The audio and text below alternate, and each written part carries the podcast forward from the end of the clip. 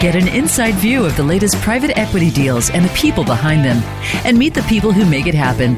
Welcome to Deal Junkie, Cracking the Private Equity Code. Host Kevin Fechtmeyer and the Deal Team 6 members interview company founders who have succeeded and some that haven't. Each show will feature lively interviews with company founders to find out whether there is a deal or no deal. Now here is Kevin Fechtmeyer and his team of experts. Hello, this is Kevin Fechtmeyer, host of Deal Junkie, Cracking the Private Equity Code. I've got a couple great guests this week to kick off the new year, and a lot of exciting things happening in the private equity market.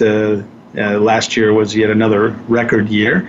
We can talk a little bit about the statistics next week when our associate's done compiling those. But let me talk a little bit about how this next episode really relates to private equity and how private equity investors are really focusing on the consumer segment. Everyone knows that Amazon has become a huge factor in consumer sales online in just about every segment. And we've been fortunate enough to have two very well-experienced and expert, knowledgeable guests on both fronts, both consumer and online. I've got Paul Picard, who's a member of our Deal Team 6 and one of the leaders in our community, and helps our firm focus on consumer, restaurant, and related transactions. And he's got 30 years of experience in that area. I'll let him tell you about that later. And then we have one of our CEOs, Kyle Cantner, who's the president of Airwave.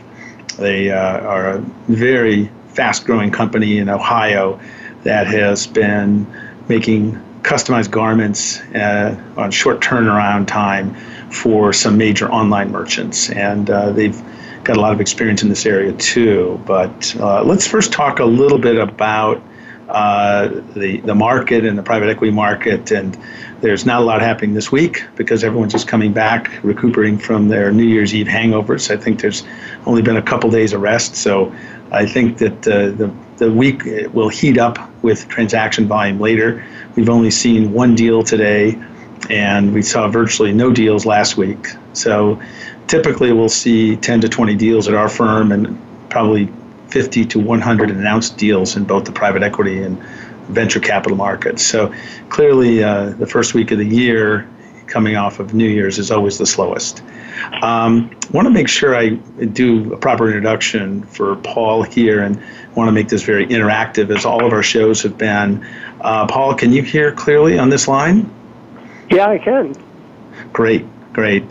Paul, I wanted to introduce you because I think you're going to be a really great continuing guest on a number of shows that we have, a consumer bent or consumer focus, in addition to your manufacturing focus. Why don't you tell the listeners out there what your background has been and where your expertise has been online as a result of the last 5 years of developments with Amazon? Well, I've had a fairly long and interesting career, in that I've worked in a number of different industries and have been president or CEO of a number of different companies, and have the great opportunity to have worked many years with a PepsiCo company, which PepsiCo even today is one of the few businesses out there that really invests, really puts some real money into training and developing their employees. And so I really credit my career to all the wonderful training and experience I got at Pepsi, including having been in their marketing department. And then went from there to a company that's also in retail, which was Fleetwood Homes, and actually got some great manufacturing experience there, and then moved to another company called National Pen, which we'll probably talk quite a bit about. I got them into internet marketing back in 2001, and back in those days, the URL for your website basically drove all of the search engines. And I've seen internet marketing develop since then. So I was in on the very early days of internet marketing and have watched it change to something that's almost unrecognizable back in the Stone Age. Wait, let me take a step back. You skipped over what I thought was a pretty impressive piece of your resume. This was the McKinsey consulting group. How would you compare the experience you had at McKinsey before you got to PepsiCo? Well, McKinsey's great. Certainly every MBA in America knows who McKinsey is, but a lot of potential listeners may not. McKinsey basically takes your business school education and puts it into hyperdrive. And so you go from 2 years of MBA to what I would consider 2 or 3 years of postgraduate work, and you're really with some of the smartest and most capable people in the world at that point. And then I guess directly related to that, the pathway from McKinsey to Pepsi is a pretty well-worn pathway. There's a lot of former McKinsey people at Pepsi, and I have to credit a lot of my successes and promotions at Pepsi to some of the former McKinsey people that I had the opportunity to work with, who viewed me as kind of one of their mentees within the organization. Boy, I wonder if McKinsey's feeding people into Amazon at this point, given the size of the firm. Oh, yes, I know that for a fact. There's a ton of McKinsey alumni at Amazon. There's been quite a lot of work between the two, which I'm not supposed to say, but I think it's pretty well known. And then there's been, obviously there's an awful lot of now senior directors at McKinsey who remember Jeff Bezos from Wharton Business School. So there's tons of relationships there. Also, McKinsey has an exceptionally advanced digital marketing practice. So just a little advertisement for McKinsey. I just came from their alumni Christmas party about 3 weeks ago. If you can afford their rates, or if you're a really big company that isn't prepared, which is the bulk of their business at the moment, you would be well advised to hire McKinsey to help you with your digital strategy, because it really is a very different world than, say, what GE used to live in.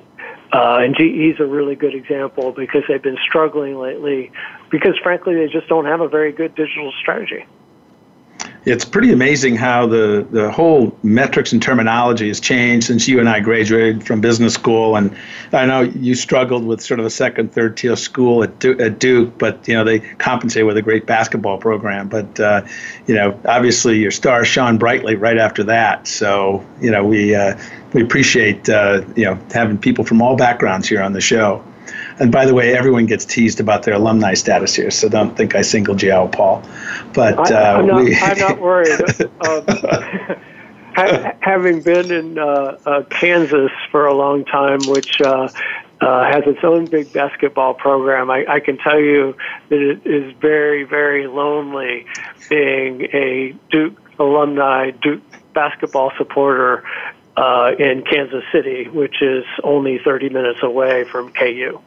Oh yeah, no, that's a religion there. It's not basketball. It's a sport. It's a religion. But we as we move on to the topic of online, the point that I had made in that one generation, I think that the language and the terminology and the metrics have changed entirely because of the digital revolution, and how that's impacting consumer companies is really the topic of the show. And a lot of smart people have kind of grown up getting educated in one set of circumstances and some different kinds of firms and successful firms. And now the game has changed. And a company that started in Jeff Bezos' garage is now influencing decisions across the Fortune 500, and including the company we're about ready to introduce you to in the next few segments. But what I would say is we used to do investments in retail based on sales per square foot and density within certain population centers and foot traffic and traffic patterns where retail locations were cited. And now that whole analysis has been turned upside down in terms of how you create and sustain a brand online, and then how do you invest it? How do you make a deal out of it when somebody with a relatively small amount of capital can have a kind of a hit on YouTube one day and find out that they've got millions of potential buyers in a matter of days.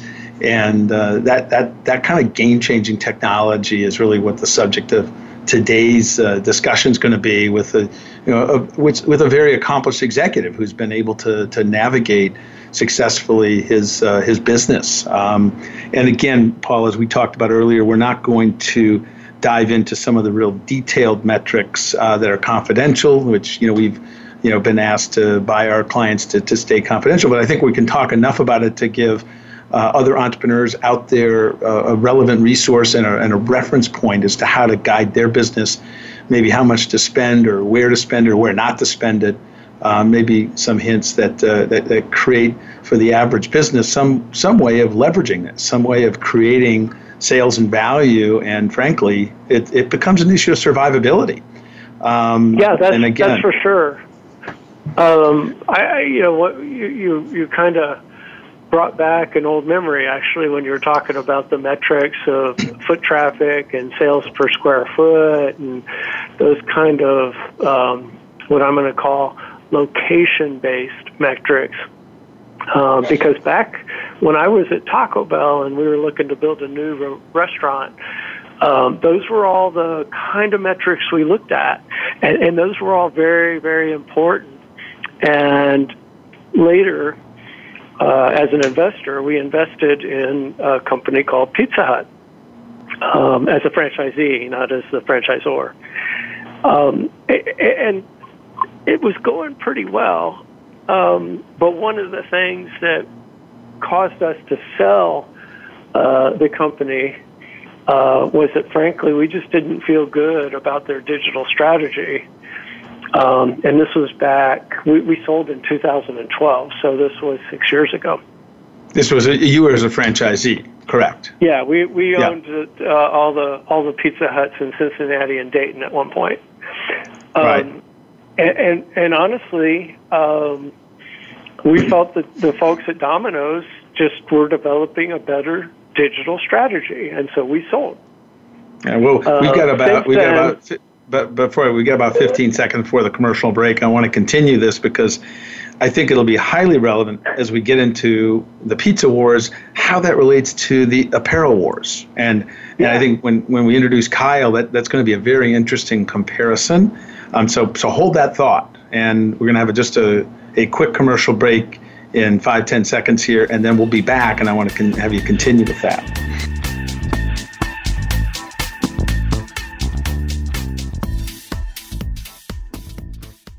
Become our friend on Facebook. Post your thoughts about our shows and network on our timeline. Visit Facebook.com/Voice America.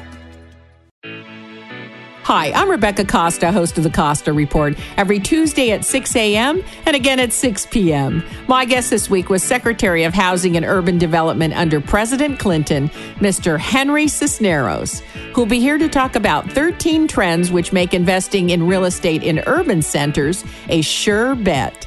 Don't miss Henry Cisneros this Tuesday at 6 a.m. and again at 6 p.m. on the Voice America Business Channel.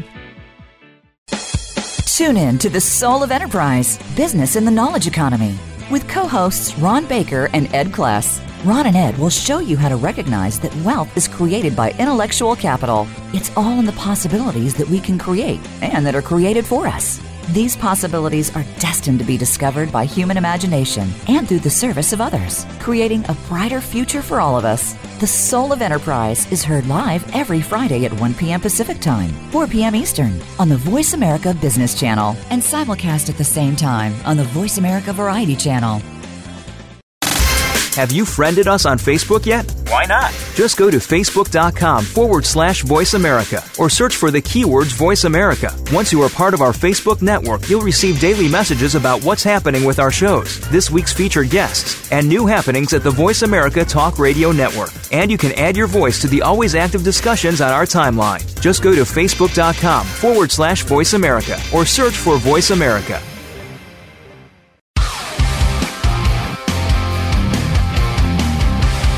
You are listening to Deal Junkie. To reach the show today, call in to 1-866-472-5790. Again, that's 1-866-472-5790. You may also send an email to questions@cavecreekcapital.com. Now, back to Deal Junkie.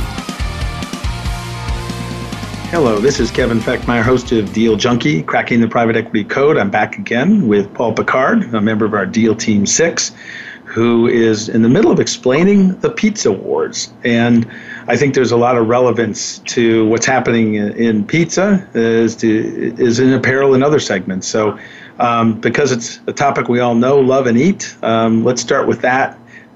Paul, continue with your discussion of Pizza Hut versus Domino's.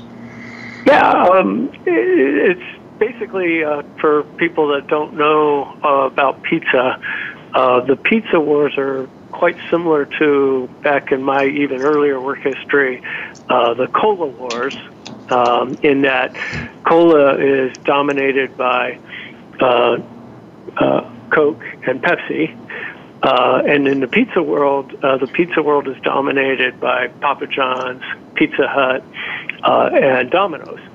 And back at the time we owned our Pizza Huts,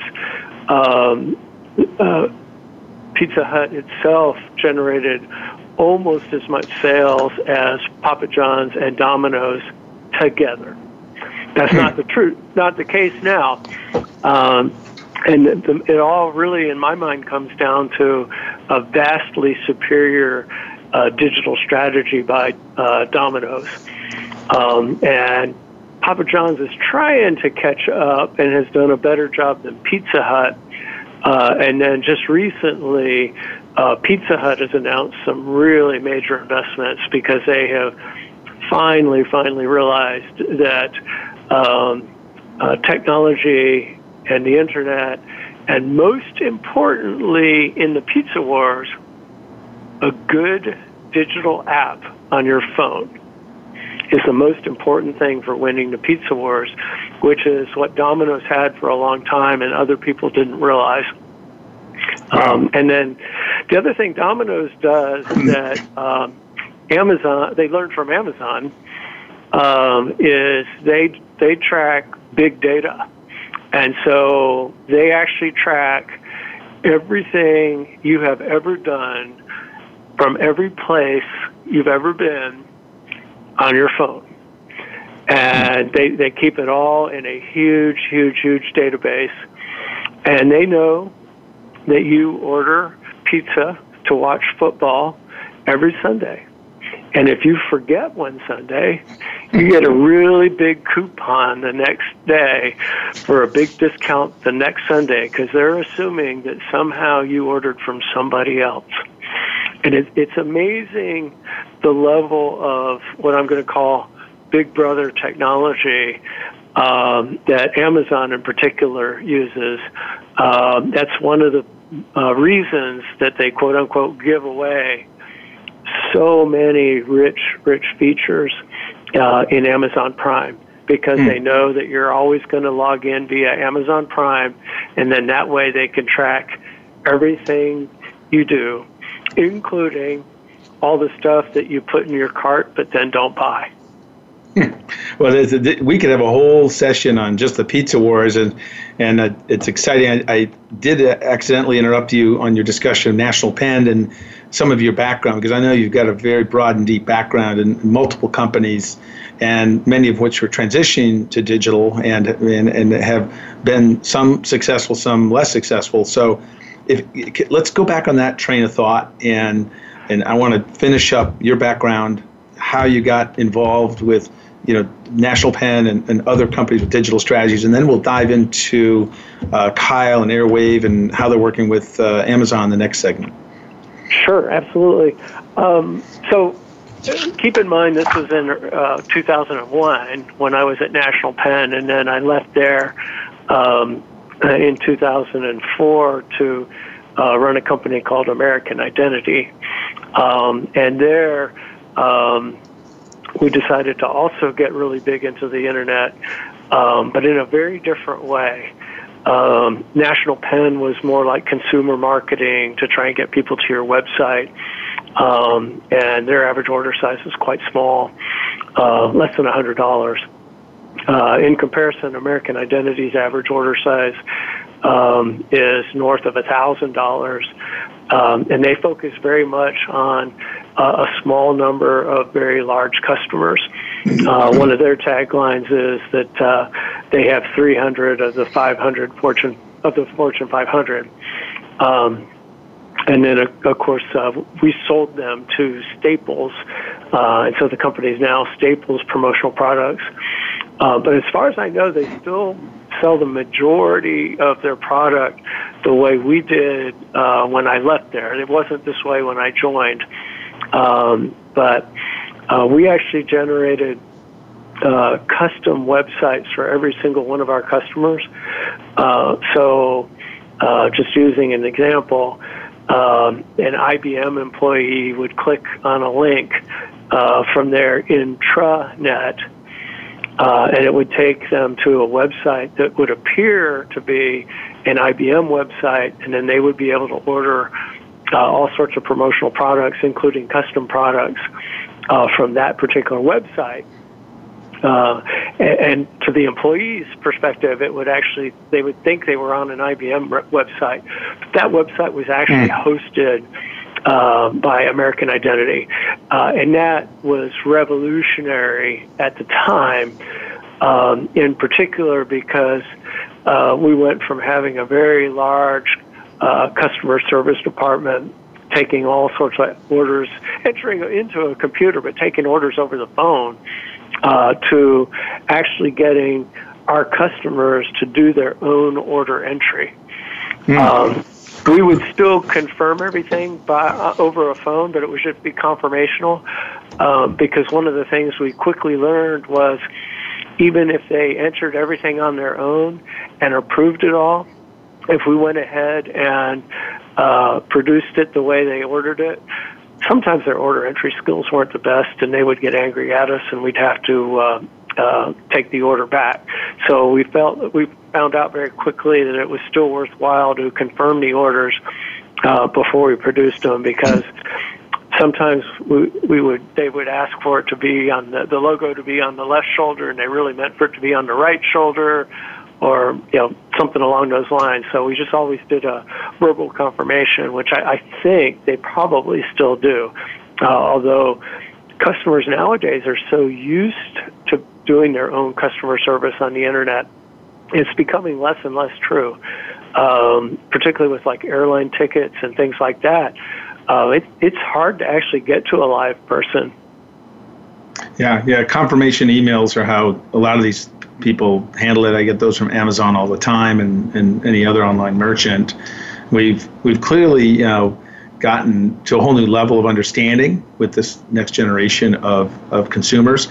And our experience goes back to the pre-internet days to the internet transition days, and now I think we're fully steeped in online consumerism.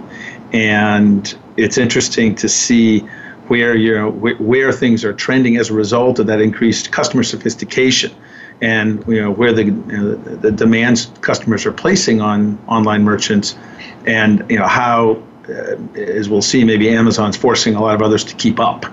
And to the extent that you start to leverage Amazon and use their distribution channel, we're going to get into some of this with Kyle, but why don't you speak generally about where you see Amazon forcing more change in certain segments than others, and talk a little bit about your experience as you were managing these companies and Amazon's impact on them, if it was prevalent then.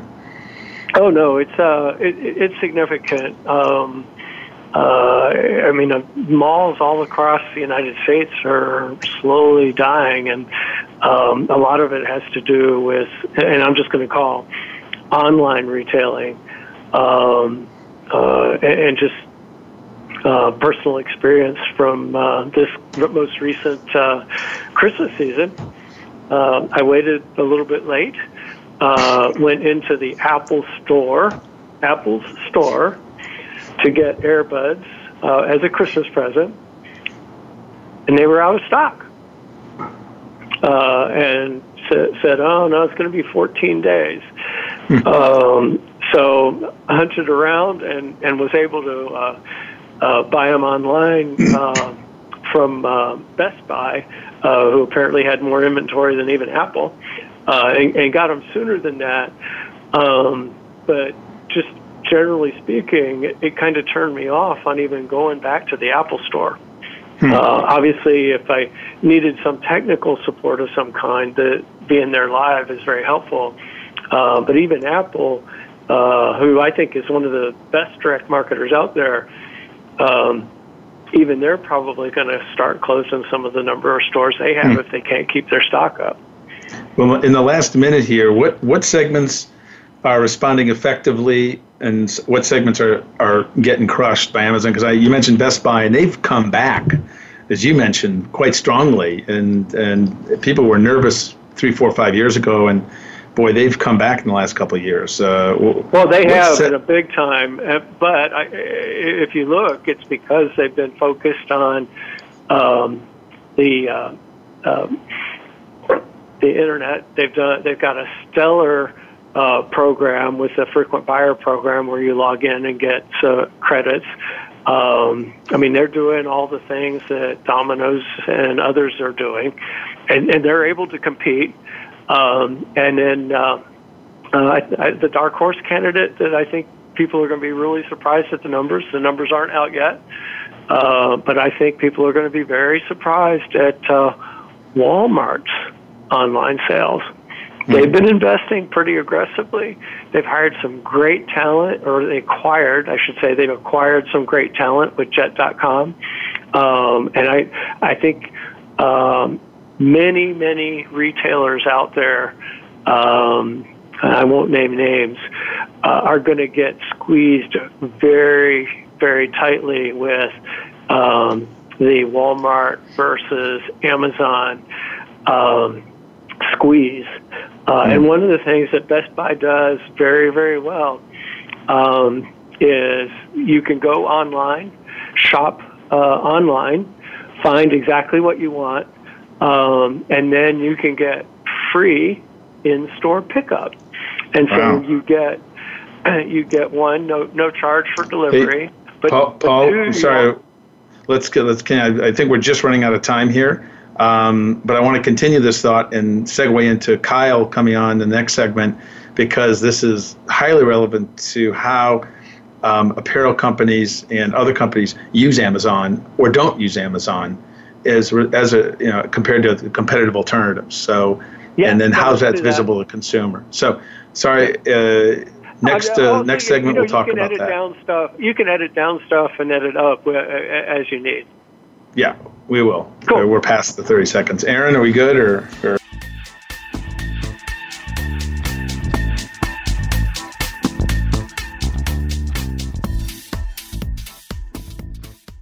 Become our friend on Facebook. Post your thoughts about our shows and network on our timeline. Visit Facebook.com/Voice America. Hi, I'm Rebecca Costa, host of The Costa Report, every Tuesday at 6 a.m. and again at 6 p.m. My guest this week was Secretary of Housing and Urban Development under President Clinton, Mr. Henry Cisneros, who'll be here to talk about 13 trends which make investing in real estate in urban centers a sure bet. Don't miss Henry Cisneros this Tuesday at 6 a.m. and again at 6 p.m. on the Voice America Business Channel. Tune in to The Soul of Enterprise, Business in the Knowledge Economy, with co-hosts Ron Baker and Ed Kless. Ron and Ed will show you how to recognize that wealth is created by intellectual capital. It's all in the possibilities that we can create and that are created for us. These possibilities are destined to be discovered by human imagination and through the service of others, creating a brighter future for all of us. The Soul of Enterprise is heard live every Friday at 1 p.m. Pacific Time, 4 p.m. Eastern, on the Voice America Business Channel, and simulcast at the same time on the Voice America Variety Channel. Have you friended us on Facebook yet? Why not? Just go to Facebook.com/Voice America or search for the keywords Voice America. Once you are part of our Facebook network, you'll receive daily messages about what's happening with our shows, this week's featured guests, and new happenings at the Voice America Talk Radio Network. And you can add your voice to the always active discussions on our timeline. Just go to Facebook.com/Voice America or search for Voice America.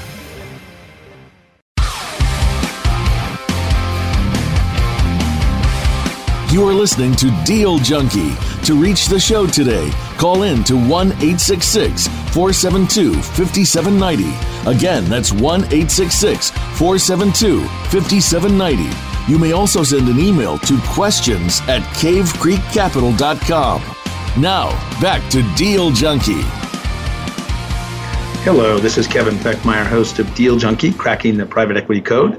I'm here with Paul Picard, who's discussing the Amazon versus Walmart. That's an exciting thing, Paul. Continue with what you were talking about before the break. Yeah, well, all I was going to say is that there's going to be some companies that get squeezed basically to death between the shootout between Walmart and Amazon. You've got two huge retailers, both with resources. I personally believe that Amazon bought Whole Foods as a defensive measure against Walmart, and that they're going to start doing the same thing that Best Buy is doing. And specifically, Best Buy has really regained a lot of market share within the electronics arena by offering free in-store pickup.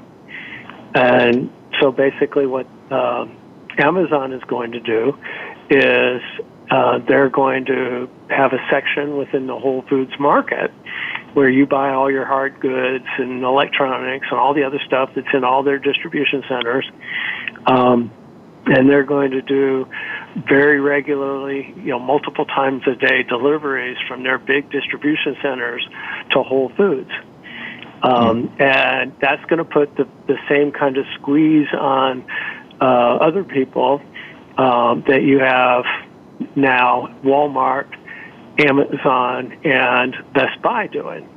And that's going to mean that companies that aren't very aggressively investing in Internet technology, they're just going to go away. So at some point, Sears, Kmart, some of these guys that just aren't investing in growth, they're not only not going to grow, they're going to die. Well, we've got one of the companies that's succeeding and taking market share with us today. Paul, you and I were both, lucky enough and happy enough to invest with Kyle Cantner, who's president of Airwaves. And we'll let him talk a little bit about his background and his company. But I think just to set their orientations, that if you're an investor in private equity and middle market companies, this is an area you just have to know, and particularly in anything dealing with the consumer. And this experience is going to be very valuable for you. And with that, Kyle, I want to let you kick off and tell us a little bit about your background and your company. Sure. Thanks, Kevin. So glad to be on and talking a little bit about Airwaves and about how we've succeeded in the e-commerce marketplace, particularly in Amazon. So my background is in fulfillment primarily and making logistics work internally inside businesses. So I was lucky enough to work at my family business for about 10 years, my father's business. Learned a lot there and got to do a couple stints at other companies. And then invested about 9 years ago in Airwaves. Airwaves was really a screen printer at the time and struggled for a couple of years to find their way in the online marketplace in a changing world. And so we took some chances and moved online with almost in the entire business. So almost 100% of our business is online at this point. We pride ourselves in delivering a quality product on demand in about 48 hours. So we are constantly designing, merchandising, and marketing into various marketplaces, graphic T-shirts and apparel.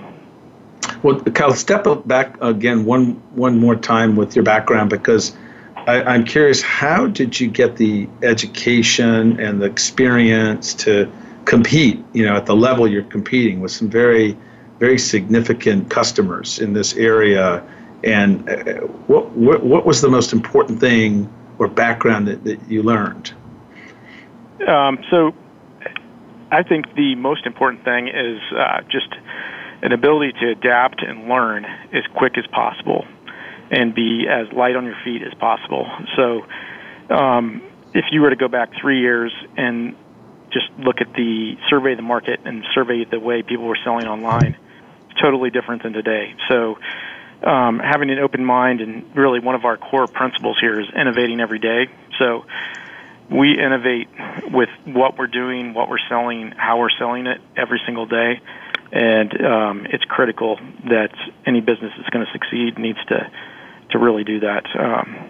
How did you learn how to do that? I mean, it's you've got a lot of talents, but you didn't invent those. I mean, what was your college, your company background training? What were the skill sets that were critical in that process? Sure. Well, you know, I'm a University of Denver graduate, so we're not quite Duke, but maybe we're right up there. We could only hope for our children. Yes. Yes. So, you know, I think it's really just a mindset. And, you know, my parents were entrepreneurs. I kind of joke that I was born an entrepreneur and trying to find a way to make, you know, money selling things. And really, it's a mindset of adapting, and you have to be looking at the marketplace every single day. So I literally wake up, especially when you're in the busy season of fourth quarter when we're selling a lot of product. I'm waking up at 2 or 3 in the morning checking sales, and you have to live it 100% of the time. So there's no real hours off. You have to be excited about it every single day and every single minute. So if you're not excited about it, you know, I'm not sure that the online e-commerce business is for you. What amazed me is that didn't you have like 50,000 SKUs you were managing for one customer at one point? It was pretty amazing. Yeah, it's much more than that now, but our business, it's a math-driven business, and it's data. So we have probably 300,000 SKUs available on the internet at any one time, and we don't make anything until it's sold. So on a normal day, we may sell 15,000 units, and we make 15,000 units, and we ship 15,000 units. So we need to keep building our portfolio of products out there, and making product that people want. So the key to this is just volume and having a good eye and having a great team here that's constantly innovating. I remember Paul. Hey, Kevin, I was going to ask you to interject. Can I chime in about the apparel market in general? Yeah, I was going to ask you exactly that. Go ahead. So I'm going to quote from the December 18, 2017 Business Week. So if anybody wants to quibble with me over these numbers, quibble with Business Week, not me. Apparel is a $275 billion business, dominated by companies such as Amazon, Walmart, Target, Macy's. I mean, these are big companies with lots of locations. And then obviously there's some that are, up and coming, H&M, for example. There's others that have, kind of what I'll call niche markets. But the thing that has been forecasted by Wells Fargo in their stock tracking area is that when the numbers come out for 2017, they are expecting that Amazon is going to leapfrog TJ Maxx and Macy's to become the second largest seller of apparel and footwear in the United States. And it's Wells Fargo's estimate that 40 cents of every dollar spent on clothing and footwear just online. So not all, so not including the location sales for TJ Maxx. That 40% of every online dollar in that arena will be through Amazon. So their power in the apparel industry is phenomenal. Wow. Well, I don't know enough to quibble with you, Paul, but I'll let Kyle, what's your thoughts on that? I think that we're in an age of retail disruption where we're seeing companies that are being disrupted in significant ways. And I read a report this morning online that an analyst was making a prediction that Amazon would actually buy Target this year, which, if you would have gone back 4 years, I think everybody would have said that was crazy. But I almost think it's reasonable. I think that they're here to stay. I think that from a consumer standpoint, myself personally, I'm buying more from Amazon than ever before. My friends and coworkers are as well. And I think it's the way of the future. I think, in my opinion, it might be wrong, if I was going to recommend an acquisition to Amazon, it would be Sears and Kmart, and just rebrand them all Amazon, turn them into mini Amazon distribution centers, and do the same thing Best Buy is doing, because it would be really, really cheap. I did want to throw one more thing in about Amazon that would help. You've got 30 seconds to do so. Go ahead. Amazon has grown over 50% in the past 3 years by focusing on sizes other than mainstream sizes. So in a lot of cases, if you're looking for women's plus sizes or a men's 5X or things along those lines, you just can't get it anywhere else but Amazon. Well, that's a good segue to our last segment, which is going to be focused on, how do we work with Amazon, or where does Amazon become an enemy in some cases? So we want to save that for the next segment, and Kyle and Paul will start with that in just a few minutes.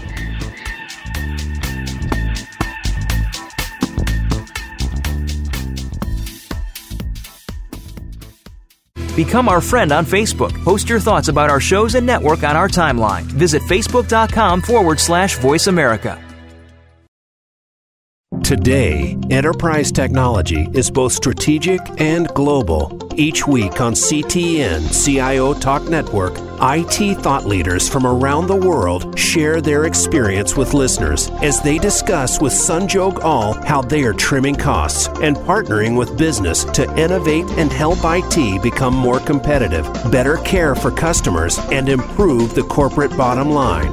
If you want to keep up with IT thought leadership, listen to CTN, CIO Talk Network, with Sunjog All at CIOTalkNetwork.com. In your business, are you on top of your PR game? PR is what tells your story. Whether it's the business itself, key people in your business, or showing your best face to the public, listen for the Brand Ambassadors. Host Merritt Hamilton Allen with co-host Gary Potterfield will discuss effective presentation ideas, building your personal brand, risk management, crisis communication, and more. Focus your business goals and PR resources. Listen live Fridays at 6 a.m. Pacific Time, 9 a.m. Eastern on Voice America Business. Have you friended us on Facebook yet? Why not? Just go to Facebook.com/Voice America or search for the keywords Voice America. Once you are part of our Facebook network, you'll receive daily messages about what's happening with our shows, this week's featured guests, and new happenings at the Voice America Talk Radio Network. And you can add your voice to the always active discussions on our timeline. Just go to Facebook.com/Voice America or search for Voice America.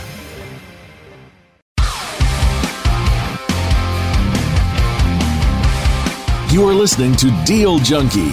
To reach the show today, call in to 1-866-472-5790. Again, that's 1-866-472-5790. You may also send an email to questions@cavecreekcapital.com. Now, back to Deal Junkie. Hello, this is Kevin Fechtmeyer, host of Deal Junkie, Cracking the Private Equity Code, with our last segment here with Kyle Cantner, president of Airwaves, and Paul Picard, one of our Deal Team 6 members. And I think they're going to address the most important question that the show's really focused on, which is how do you work with Amazon and where do you draw the line and don't work with Amazon? Kyle, if you could let us know where have you been successful with Amazon and where hasn't it worked, and just tell us how you make that decision. Sure.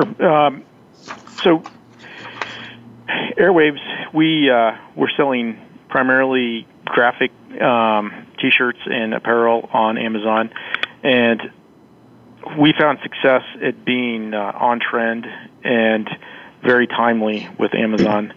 First of all, I'd like to say that the Amazon business can be your biggest customer, or it can't. You can manage them how you want.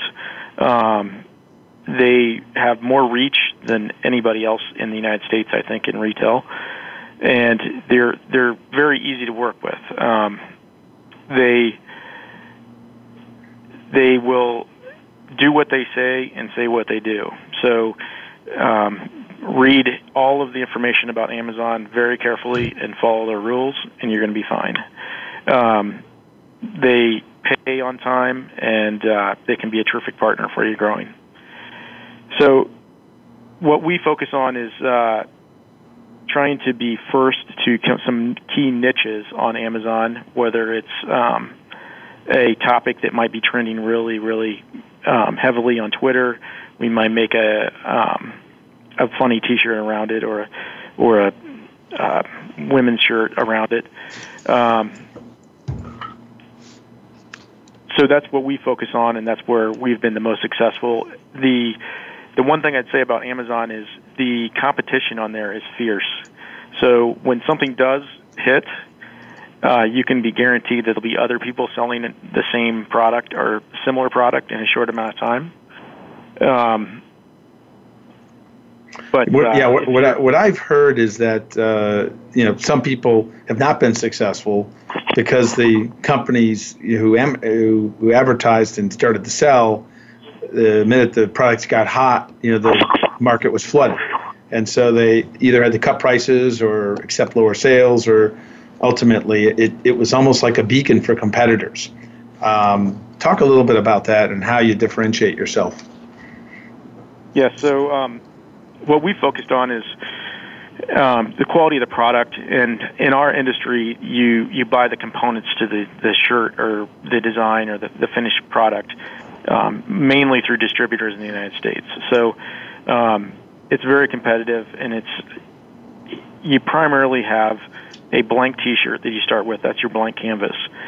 So the way you differentiate yourself is through better product, better quality designs, better colors that are not necessarily available. So we've grown our business to a certain size and scope that we're able to basically import our own blanks and market product that is different than everybody else. So we're adamant that visually merchandising is what wins the war, and having the right trend and the right color set on a graphic T-shirt at the end of the day is the one that will rise to the top. When you get a customer from Amazon, do they then become potentially your customer too? Do you get their email and shipping address and create a direct relationship, or does that relationship always stay with Amazon? The relationship always stays with Amazon, and that's written into the contract that you have with Amazon. It's actually illegal and frowned upon to direct market with your product as you're shipping it. You are truly a vendor for Amazon. In our case, we drop ship for Amazon.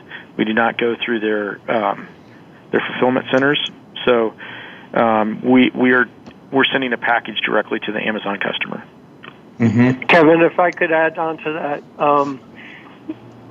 loyal Amazon buyers always stay loyal to Amazon. It's a fallacy that some entrepreneurs talk themselves into, that somehow by selling on Amazon they can get those customers to become their own. Yeah, I wanted to get that point out because I heard exactly the same thing, and I know there's a lot of misinformation in the market around that. What advice would you give to other young growing merchants who are considering selling on Amazon? Protect your intellectual property. So there's multiple ways to do this on Amazon. You can register your brand, and if you've registered a trademark, which is what we'll do, we have multiple trademarks that we sell under and multiple brands. We register them with Amazon, and that allows you to maintain the ownership of your listing. If you don't do that, what will happen is you'll have folks literally from all over the world selling on your UPC, which is that's where it becomes sticky, and that's where it becomes more competitive. Mm-hmm. So they can literally tag on to your listing and undercut you in price. UPC is Uniform Product Code. Is that what's that stand for? Okay, I just want to make it other intelligible with some of the average listeners there. Yep. What would you think is going to happen looking out a couple of years? It's a pretty amazing statistic Paul just gave us about the growth of Amazon in apparel. My personal belief is that we're going to have market segmentation, dramatic market segmentation, which will dissipate some of those sales gains, but from Amazon. But that may not be the case. I mean, I don't know, where it makes sense, in today's market as a vendor to consumers. How specialized do you want to be? What strategy works if you're not going to be one of the big guys, Amazon or Walmart? What works in the middle, if anything? I think it's constant caring for your customer and constant innovation. So Amazon can be your best friend. They're easy to work with. Same for Walmart. Our strategy is to work with them all and offer different product on each one. Mm-hmm. They do not like to be competitive with the same product on multiple marketplaces. So the business is out there, and unfortunately or fortunately, whichever way you look at it, this Amazon monster that's being created is it's great for entrepreneurs, and it's also very devastating to a business if you don't play by their rules. So does it add to your sales over the long term, in your opinion, or is it just net zero? You're moving. It does. Yes, it does. Interesting. Well, that's good news from a lot of perspectives, because I hate to say it, as an entrepreneurial investor, we tend to invest in companies that are taking share from, older, more established firms that have an older business model. And it sounds, you've done that in spades. You've had an enormous success growing your business many, many times over in the last 7 years, and it's worked for you. Any last comments or thoughts in our last minute about working with Amazon and what you would do differently or do more of or do better in the next year? Go ahead. So what I do differently, I think, in the future is I would I'd continue to monitor closely what our competition is doing and how they are utilizing our intellectual property, it is a full-time job to manage the listings and to defend yourself on Amazon. I think that that's probably the key thing is understanding the policies and understanding the laws and managing yourself, because it's a very, very competitive marketplace. Well, that's very good advice, very thoughtfully said. Kyle, thank you for your time. Paul, thank you for your time. And once again, an episode of Deal Junkie, cracking the private equity code, and something every private equity investor should know if they're investing in these segments.